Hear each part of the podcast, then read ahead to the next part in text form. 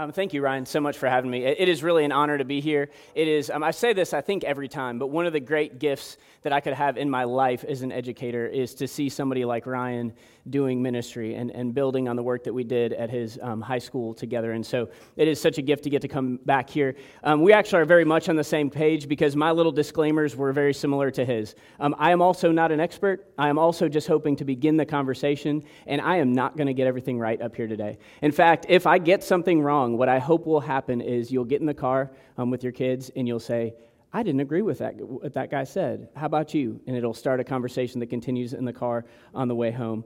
Um, one last thing that I want to say before I really get rolling on some of the things I want to talk about is this. Um, to all of you who are in middle school and high school, I absolutely love your generation. You guys are amazing. And I want you to hear this as well. I believe in you. And I believe that you guys have the power to handle these things, okay? Got one in my pocket right here. You guys have the power to handle these things better than they've been handled so far. The deal with it is this you all have been given a challenge. It's not a challenge you picked up on your own. Okay? You, you know, a five year old didn't invent a phone and hand it to you. Adults made these phones and handed it to young people, kind of not knowing what we were doing. And now we feel like we've sort of got this mess on our hands. But the other day, a, a, fellow faculty member asked me, Do you have hope for the future when it comes to these phones? And I said, Yes, I absolutely do. And he said, Why? And I said, Because of your generation. I think you guys are going to be the ones who get it together. You guys are going to be the ones that figure out how to use these things well and how to raise children who use them well because I think you understand it in a lot of ways better than we do as adults. And so I just want you to know that I believe in you. So the, the stuff that sometimes we hear, like, oh, these phones have ruined a generation, no, not a chance. You guys are amazing, and I love you, and I like you, and I believe in you. And you guys, I think, are going to handle these really well. Um, so, um, what we're going to talk about today is um, kind of the transformational power of technology. And so, what I want you to, to realize is, and maybe you can bring up the one that's got like the, the pencil on the side, um, that I'm not today going to talk about the content that comes through our phone or the content that we produce and send out to the world. Um, I think you guys know that there is dangerous and degrading and difficult content that can come through the internet and can come through social media, and we need to be really careful about what kind of content we consume. We also have the ability, because of these things, to send out really difficult, degrading, demeaning, dangerous content into the world. And, and we need to have conversations about the content, okay? But today, I'm actually not going to talk about content. I'm going to talk about the actual way this thing works. Because what I'm going to make the claim today is that this thing is a big deal. It is a transformational piece of technology. It is a world changer. It is a person changer, and it matters how we handle it. Okay, so there's a quote from a book that um, has been really impactful for me. It's a book called The Shallows, and it says this In the long run, a medium's content matters less than the media itself in influencing how we think and act. It's not just what it says, it's how the thing works. And in fact, in this book, they talk about when we first started writing things down. They're like, the invention of writing was huge because what used to happen is people would stand across from each other and they would tell each other the stories of their history. The only way to know what had happened in the past was a one on one exchange between other people, and then you had to memorize it. When we started writing things down, it absolutely transformed the way people interacted with the world related to each other, knew about their history. Writing was transformational in the way our brains worked, in the way that our whole society worked. And the author of this book says, Hey, I've got news for you. The internet and the smartphone is just as big of a deal as when we invented writing. It is transforming how we relate to each other, it is transforming how we relate to the world, and we need to be ready for it. So, what I want to do is, I actually don't want to start with the phone, okay? Because we're, when we go right to this and we kind of like, here's the problem, this, this is where the issue is, and I think we miss what's uh, some really deeper truths. I want to start with Scripture. And I want to start with how formation is supposed to happen um, what we're supposed to be transformed into and what we're supposed to be transformed by. So, just want to share a few scriptures with you, and if you could put those up there, um, that would be great. That I hope will be scripture that are about formation. Um, and so, I think it's just the next slide, hopefully. Yeah. Um, so, just a couple concepts. 2 Corinthians 3 says this And we all, who with unveiled faces contemplate the Lord's glory, are being transformed into his image with ever increasing glory, which comes from the Lord, who is the Spirit. The idea in Scripture is that as we are able to see clearly who the Lord is and contemplate his glory, that what happens is we naturally start to look more like Jesus. But what's the problem in our world is too many times there's veils between us and God. There's things that make it difficult for us to contemplate Him. And when it's harder to contemplate Him, then it's harder for us to be transformed into His image. Worship is meant to shape us. Looking at things is meant to transform us. And the quote that I have here, the phrase I want you to remember is We become what we behold. The things that we look at, the things that we praise, the things that we spend our time with, that transforms us typically into their image. And that's how it's supposed to be, because that's how it's supposed to be with God. I'm going to kind of just summarize this one and, and move past it because we're going to come back to it at the end. But there's an idea right in the middle of Romans 12, 2 that I absolutely love that we are not supposed to conform to the pattern of the world, but be transformed by the renewing of our mind, okay, into the image of Christ. And so I'm just going to say right here when it comes to these things, one of the things we have to acknowledge is we should not handle them just the way everybody else does. We should handle it differently so that we can be transformed because we're looking after a different image. All right, the next slide um, gives us two more scriptures I want us to think about. Psalm 115 talks about God versus idols made by man, and it's, it's chilling. This is what it says It says, Our God is in heaven, He does whatever pleases Him. But they're idols, okay? So the world's idols are silver and gold made by human hands. And here's the line that is so challenging those who make them will be like them, and so will all who trust in them. Hey, when we make things and when we craft technology, um, what you'll hear the phrase is technology turns back on us and it starts working on us and changing us. The idols that we create, the things that occupy our time and our minds and our eyes and our hearts, start to shape us into their image. We start to become like them if we're not careful. I mean, the phrase that I want you to think of there is, You are what you love. It's actually a book that I read that is one of the most challenging ones I've read recently about how we desire things and want things and how those desires shape us. And then the last thing I would say is this here is what I think our challenge is, therefore. Um, our challenge is not to be mastered by anything. Okay, this thing has a lot of good things about it. But as I said right here, it makes a good servant, but a terrible master. Um, that phrase has been used to talk about a lot of things. Money makes a great servant, but a terrible master. Fire makes a great servant, but a terrible master. When we use things for our benefit and for the good of people, then they're great. But when those things start to use us, then things change and we start to live lives that we didn't intend to live. So I wanted to start there because I think Scripture is so important in this area. And so, what that leads us to is I'll, I'll, share this one thing from the book before I have you converse a little bit. Is that book, You Are What You Love, said this. Um, it's the next slide. It says that the idea that we are being transformed by our technologies and we're being shaped by the things around us should cause us to do this a liturgical audit of our life. That's a big phrase um, that says we would find time to pause for reflection on the rituals and rhythms of our life. Look at our daily, weekly, monthly, and annual routines. What are the things you do that do something to you? So, the question I want us to think about is this What are the things I do that do something to me? What are the things I use that transform and shape me?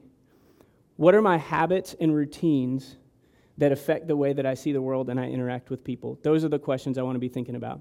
So here's what we're going to do. I'm, I'm, um, I'm a teacher, and so I like for there to be conversation, and I don't like it to be all me that's talking. And so you're going to have to talk for a little bit. I call these 30 second conversations, so it's really short.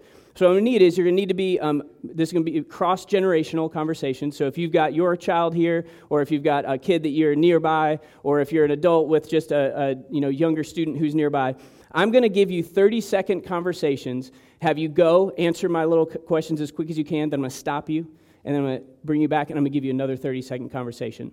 And what these are going to be about is about the way that we interact with the media, kind of the way we did it in the old days and the way that we do it now. So the first one is this, and so in just a second I'll tell you to find your person.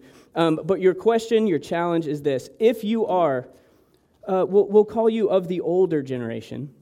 Okay, what I want you to do is I want you in less than like 15 seconds to describe to a young person the steps involved in playing a record and then in skipping to the next song if you don't like the one that comes on. And if you're a younger generation, I want you as quick as you can in about 15 seconds to explain to the older generation how to make a Spotify playlist.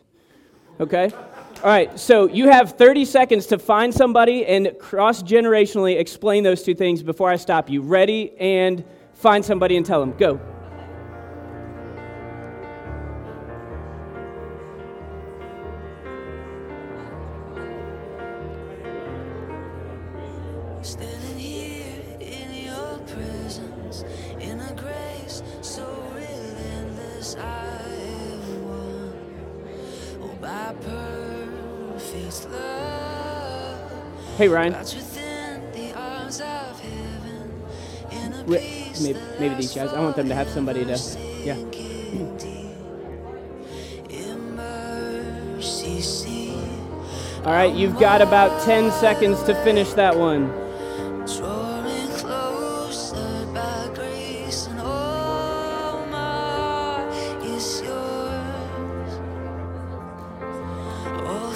All right, five, four, three, two, one.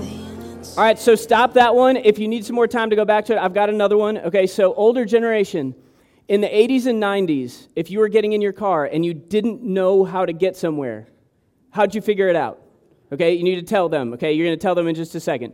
Okay, younger generation, tell the older generation what is Snapchat and why do you use it instead of texting? Okay,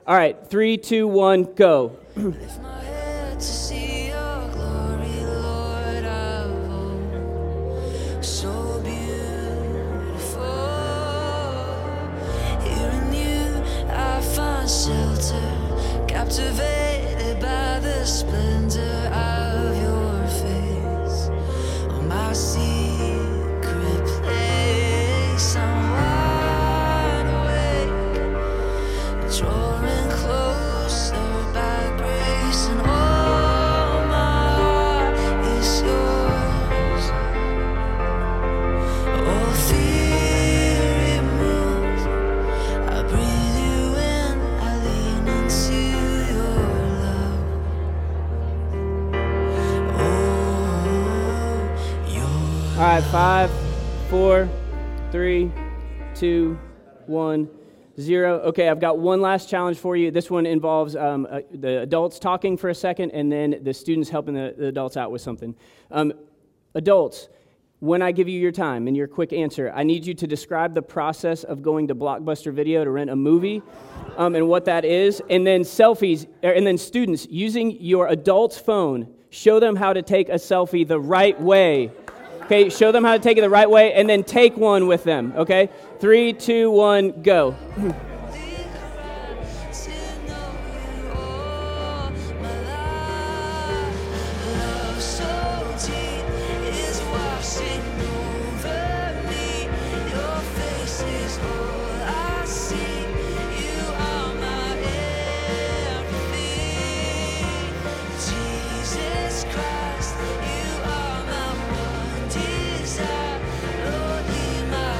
Right, take those selfies for me if you get a chance.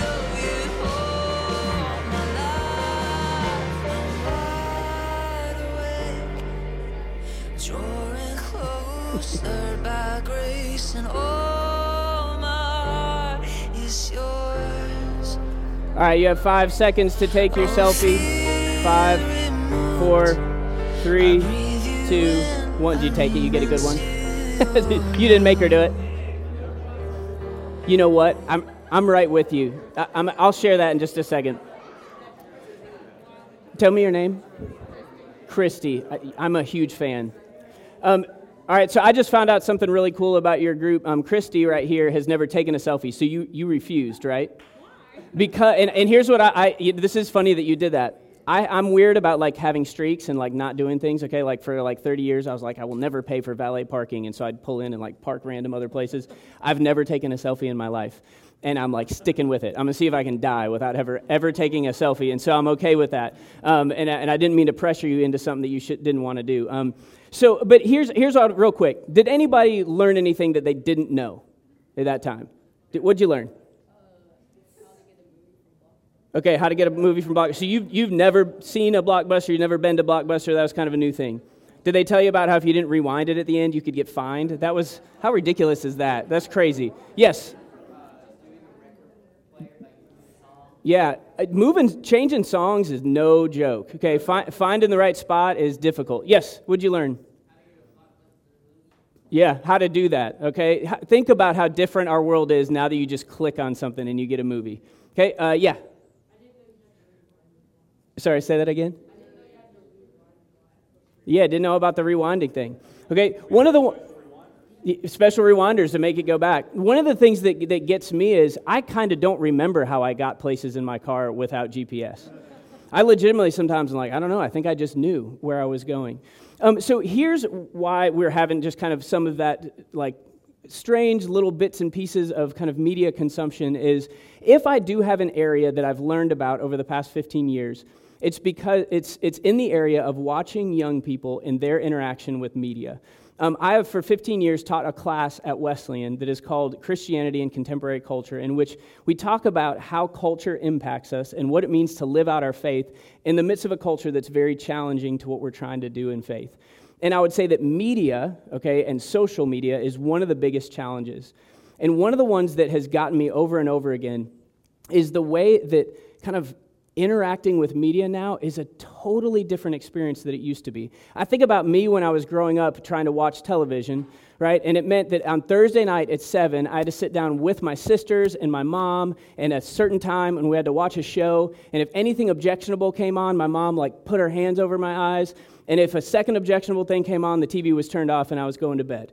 Okay, like that's what I remember. And then I talk to a lot of my students now, and it's like, well, tell me how you watch television. And they're like, oh, it's like 11:30 at night. It's on Netflix. It's on my phone. Nobody's there. And I'm like, oh my gosh, we've transformed the way that, that students are interacting with the world just by the way that we um, watch television.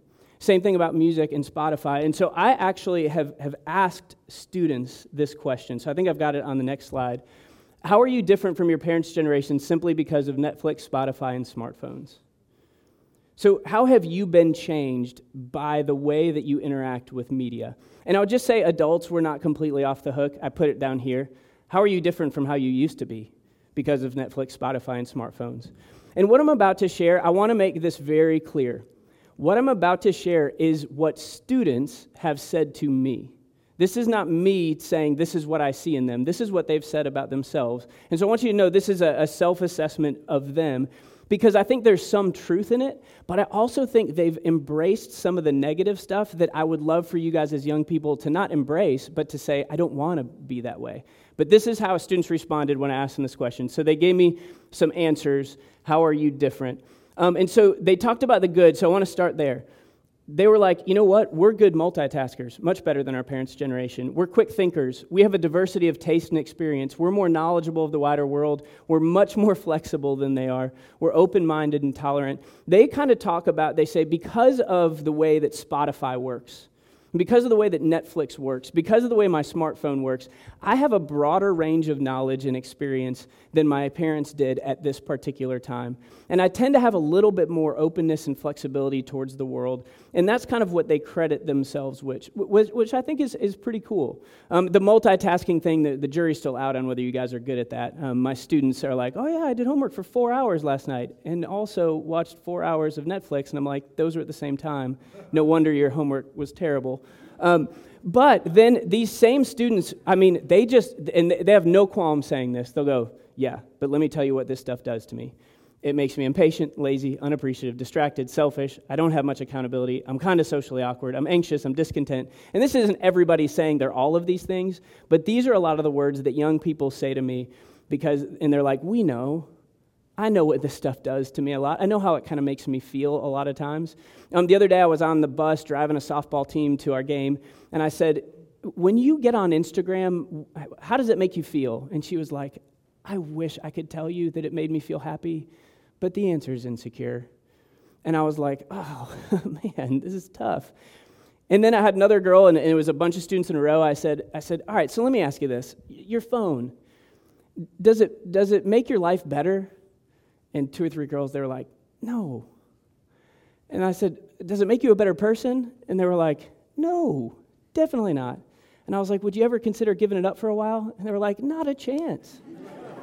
and, and I kind of joked with them, and I was like, Those are the words of an addict. like, and, they were like, We know. Like, it's, it's okay. But what, what they're acknowledging in a way that even sometimes us adults are is that there are challenges to these things, okay? And that, that social media and phones and all this kind of stuff, it has an impact on us in a lot of different ways. And it's because in this world, okay, so something like unappreciative, they say, look, if you're playing a record across the room and you hear a song come on and you don't really like it that much, in the old days, you probably are just like, I'll just listen to it. And then eventually you might find out that you like it. In the new day, if a song comes on and five seconds in you don't like it, you're done with it.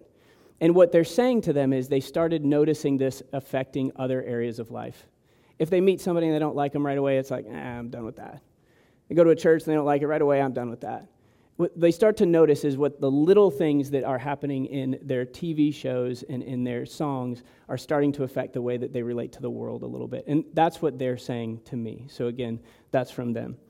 Okay, so that's them. This, this slide I'm going to go real quick because this is like if, we, if it's real bad, if like the, the iPhone is sinister and the smartphone is sinister, this is kind of what we get. So CNN t- had an article and it was like, let me tell you how the, the smartphone is ruining us. And we don't really get our ideas from CNN, but I'm just putting it out there that bad for our brains, causing us to ignore the world, promote FOMO, increase our need for constant validation, make us available for work 24 7. It's all these problems. Bill Maher, not a guy that we want to follow at all, but he says the tycoons of social media have to stop pretending that they're friendly nerd gods building a better world and admit they're just tobacco farmers in t shirts selling an addictive product to children. Because let's face it, checking your likes is the new smoking. I mean, some of our people out there are like, it's the worst, okay? It's so bad. And, and I would say, I think that Christians actually can come at this with a little bit more nuance. Um, and Desiring God is a Christian website that I think said some, some really powerful stuff that I tend to go this direction with it. Not the like fire and brimstone, oh my gosh, it's ruining our lives, but hold on a second. I think it might be causing us to believe some things that aren't true. Um, said it's leading us to believe that my story is the ultimate truth. That whatever I experience, whatever I go through, that whatever whatever I believe, that's it. Because what this thing does is it kind of it caters everything to just you and your experience. And the more we interact with this, the more we start to think, you know what? It really is all about me. And that that's a dangerous place to land. Um, the second thing is leading us to believe that whatever isn't working for me needs to be removed. That, that anything that disagrees or that I don't like immediately, it's just like it, it, everything's disposable. Okay, that's kind of what I was talking about before. And then a third one is leading us to believe that I have to say something. I thought this was a fascinating thing. If I'm sitting in a room with you and we're talking and you talk for 30 minutes and I sit and listen, you're going to really value that interaction. But if we have that same thing on social media and I don't respond, I don't exist. Silence is non existence in the world of phones and social media. When you think about how much the Bible values silence and listening and all that, there, there is no listening when it comes to our phones. If we don't say something, we don't exist in this world. And so um, these are the things that I start to say. Maybe not so much like it's gonna, you know, it's gonna ruin everything, but a little bit more of this more nuanced approach um, that I think Christianity can say is, is we want this to point us towards, towards some deeper values. So here's how I summarize this. This is big picture. This is where I'm like, tell me if I'm wrong. When I summarize it, I say this I think our phones and social media and all that creates a culture of discontent and anxiety. It kind of, if we're not careful, it makes us feel like who we are and what we have is not good enough and it could be a little bit better. Kind of does that to us a lot. Second, it creates a culture of entitlement and choice. It's not the way I want it to be, but it should be. Okay, it should be, and there's options for that. And then the culture of impatience and distraction, where it should be that way now. It should be that way immediately. It should be fixed at this particular moment. Um, it's so funny. So I, I actually put this slide together a couple years ago, and YOLO FOMO was something that at the time people said. People don't say it anymore. Okay, I'm already out of date with those two phrases, so I, I don't really use them. But the idea was you only live once, so I need to get it done now, but I'm terrified that I'm missing out on something important, is kind of the feeling um, that this stuff creates a lot of times. But don't use those phrases, adults. They're not cool anymore. Okay? Um, so here's what I call this, and here's what I kind of, if I have a thesis, here it is. Unfortunately, I think that we have become a culture of settlers. And what I'm going to make the point is, is I don't think this thing, the problem with this thing is that it's evil. I think the problem with this thing is that it's almost good enough. And I'll explain what I mean by that. Um, so, a number of years ago, I went to a place, um, I went to college in North Carolina, and uh, my buddies and I loved to hike. And one weekend, we decided that we were going to hike to the top of Mount Mitchell. Mount Mitchell is the highest mountain east of the Mississippi River. I believe the elevation is like 6,654 feet. And I was super excited about this. We were backpacking from 1,000 feet of elevation to 6,654 feet of elevation. So we had these big, huge backpacks on. We're going to camp halfway up the mountain. It was a ridiculously difficult hike. So we get hiking the first day. I load up my pack, it's got all this gear, and we hike up about 3,000 feet of elevation. We find a place to camp. My buddies all camp, and I'm like, okay, this is really, really hard. I'm really, really tired. But you know what's going to be so amazing? Tomorrow, we're going to get to the top of this mountain, and me and my six buddies are going to be standing, looking out over all of the Appalachian Mountains, just us in one of the most beautiful places on the east coast, in the eastern side of the United States. I can't wait. So we get up the next day, get our tent all packed up, put the backpack back on. We've got another 2,600 feet of elevation, another couple miles with our packs. I'm like, but I'm just so excited about the, the reward that awaits us at the top of this mountain, which is us standing where very few people have ever been before and looking out over this incredible vista. And so we're walking, and as we start to approach, and I am just worn out. Okay, I'm a college student, I'm in pretty good shape, but I am like worn to the bone. I'm so tired. And as I'm walking, we're like a quarter of a mile from the top um, an, an old man who looked to be about like 85 walked past me. And I was like, oh my gosh, that dude's amazing. Like, he just hiked up like 5,000 feet of elevation to get here. That is really awesome. And then I kind of am trudging along with my backpack. And then about an eight year old girl with like flip flops on goes zipping past me. And, and I went, like, man, the, the people of the mountains of North Carolina are tough. Okay, like these guys, these guys can do anything. And then the next person that walked past me was like smoking a cigarette and didn't look like she could walk more than about 100 yards without needing to take a break. And I went, something's wrong here. And I got to the top of the mountain and we turned a corner around some trees and I, my, I opened up my eyes onto a parking lot and a snack shop and snow cone machine and postcards. And I realized everybody had just driven to the top. Because why would you ever take the slow, agonizing, painful way to get to someplace if you could just drive there? Well, here's why there were hundreds of people on the top of that mountain. The five of us were the only five that were looking at the view. The rest of them were mostly buying postcards of the view and eating snacks from the snack machine because they didn't care. They didn't value the experience. They hadn't hiked all those miles. They just drove to the top. And here's what I think is happening we have deep desires, we have core values. We want things like to see beauty. But if somebody gives us a shortcut, we will take it. And what I don't think we realized is that the shortcut would take away a lot of the joy. And so here's kind of what I'm going to claim for us as being a culture of settlers and what I think this does for us is um, I'm going to give a bunch of categories, and typically I like to reveal these kind of one by one, but um, well, actually, I'm going to give a quote first. Um, so, it, Culture of Settlers, I think this was inspired by a quote by C.S. Lewis, who said this It would seem that our Lord finds our desires not too strong, but too weak. We are half hearted creatures fooling about with drink and sex and ambition when infinite joy is offered us. Like an ignorant child who wants to go on making mud pies in a slum because he cannot imagine what is meant by the offer of a holiday at the sea. We are far too easily pleased. What C.S. Lewis is saying is we far too often settle for the easy thing that we kind of want, and as a result, never get to the beautiful, powerful thing that we really need. And so here's um, the things that I have kind of listed out. This is just me. Make your own categories for this. But here's some of the things I think we settle for um, versus what we actually need. And so it's this next slide. Um, it's kind of what a phone can provide versus what um, real life can provide. We'll settle for en- entertainment, but what we really want is experience. Um, we'll settle for authenticity, meaning just being true to yourself, but what we really need is true, like capital T, truth. Um, we'll settle for something just being relevant when what we really need is relationships. We'll settle for knowledge, a bunch of information, when what we really need is wisdom. We'll settle for connection between people when what we really need is community. We'll, it's a big one. We'll settle for something that gives me a little bit of comfort even though it's not providing me any peace. Um, we'll settle for some kind of plan, like I know what I'm going to do next, but we don't necessarily get all the way to purpose. And then this is kind of my, my final thing is we'll settle for followed and liked when what we really are looking for deep in our soul is to be known and loved. Um, the problem is that this thing can almost give it to us. I want you to picture that you're really hungry and somebody gives you a bag of Starburst. If you eat the bag of Starburst, you're not going to be hungry anymore. In a sense, that cures your hunger.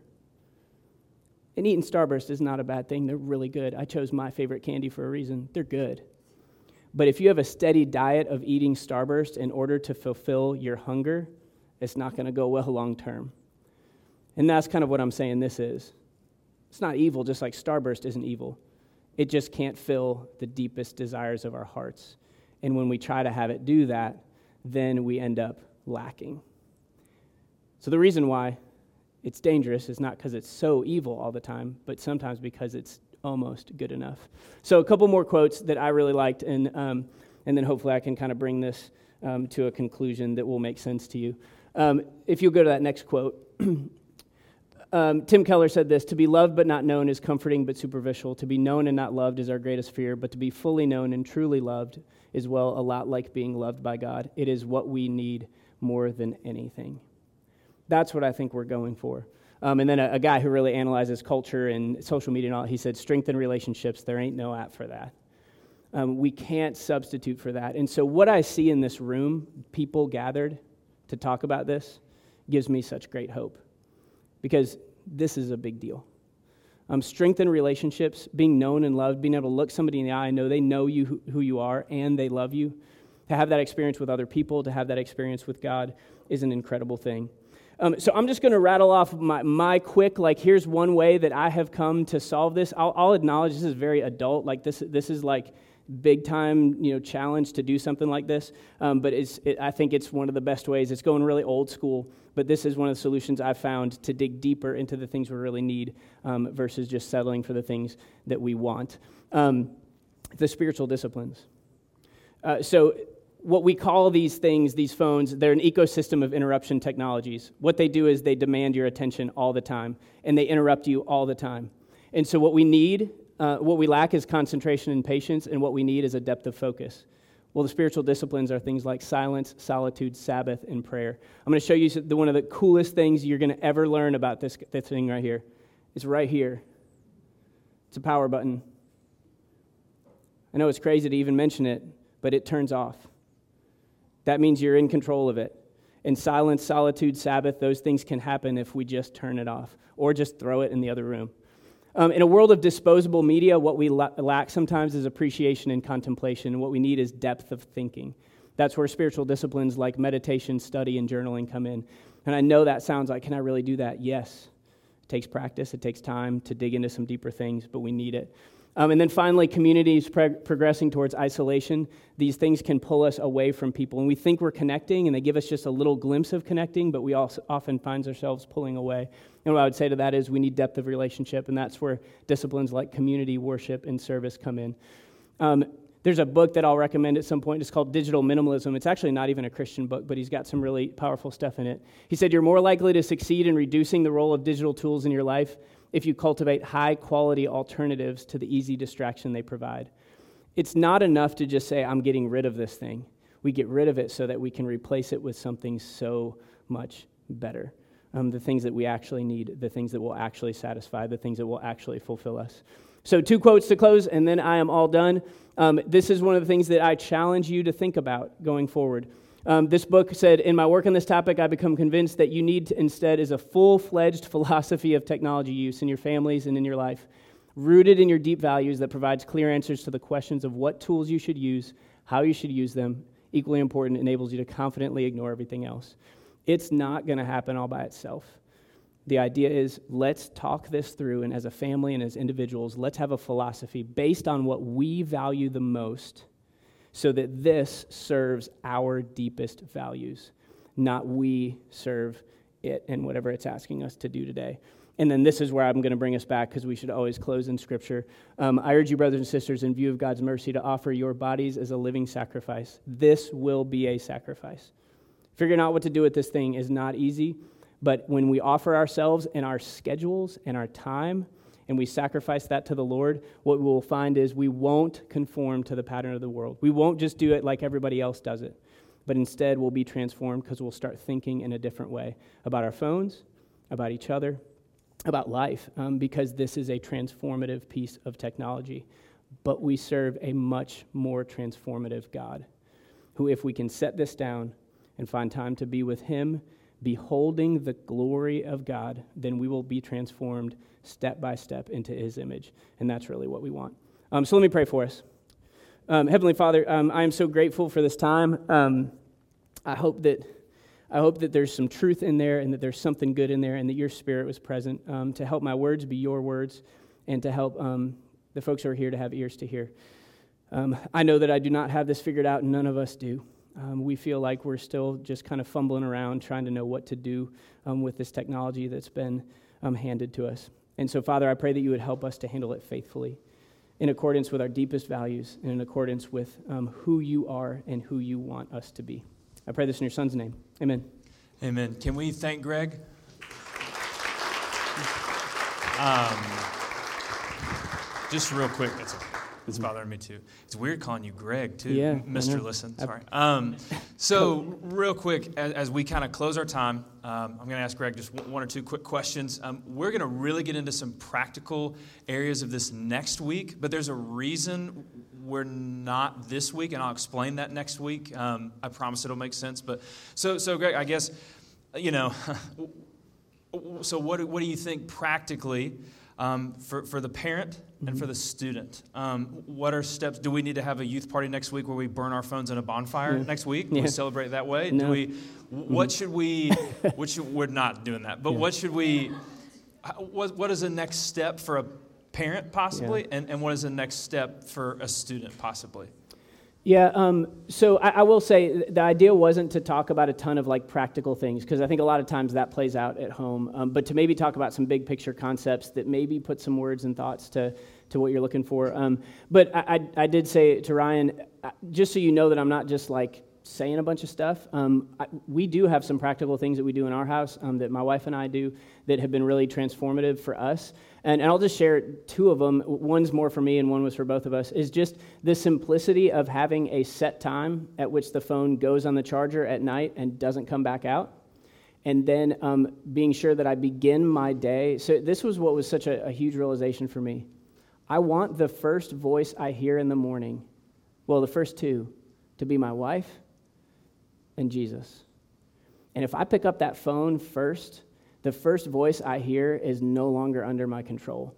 And so the, the challenge is it goes into its charger, and we don't pull it out um, until the next morning, and you don't pull it out until after your time of prayer and in Scripture, simply to give preeminence to, to the Lord. Um, and that little shift has been so transformative. I still use my phone, I still use it quite a bit, um, but only after quiet time and prior to going to bed. And then I would say the second one is this book actually had it a few different times. Is it just said, hey, if there's an app or if there's a website or if there's something that is really valuable to you, but you find it distracting you, just remove it from your phone and only like go to that website on a computer. And I did that with ESPN. I'm such a sucker for ESPN. Like, I will check the same scores 30 times, even though I know what happened, because it's right there on my phone. And I find myself getting distracted and reading the same articles over and over again. And all that happened is moved the app to just said, I'm going to only do this on my computer. And it, that tiny little shift caused me to not use it anymore. And so, what, what I was, the reason why I share those is because the process of getting to that was simply identifying a value.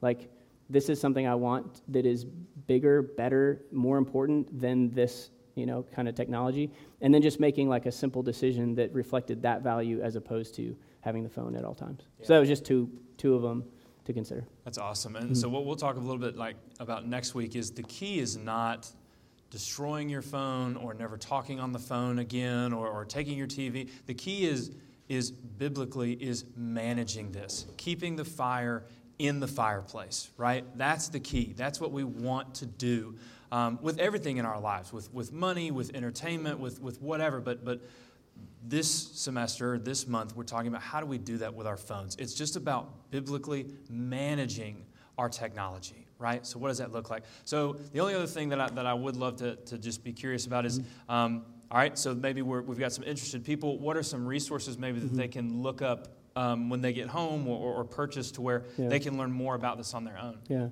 Um, so I, I, I, had a big stack of books. I forgot. I was running from softball practice to here, and I forgot. And um, so I didn't bring the stack of books. But I would actually say this: books are great, but books become outdated almost the moment that they get published. And so that's kind of the nature of the beast with this conversation. And so there are some great books out there. You got a great one back there. Um, the book called The Shallows, which again is not a, a, Christian book, but it talks about actually the way that the internet is physiologically changing our brain, is really fascinating.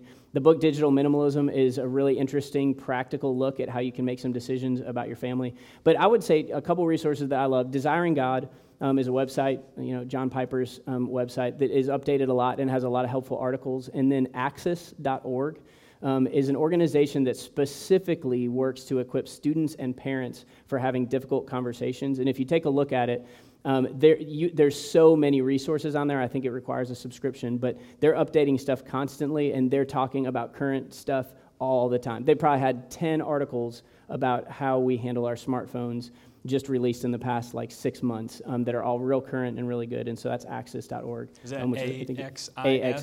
A-X-I-S.org. Yeah. Um, and then the last thing I would say is uh, books that are really helpful are books about the spiritual disciplines. I firmly believe that reclaiming the spiritual disciplines will be huge in us figuring out how to navigate this.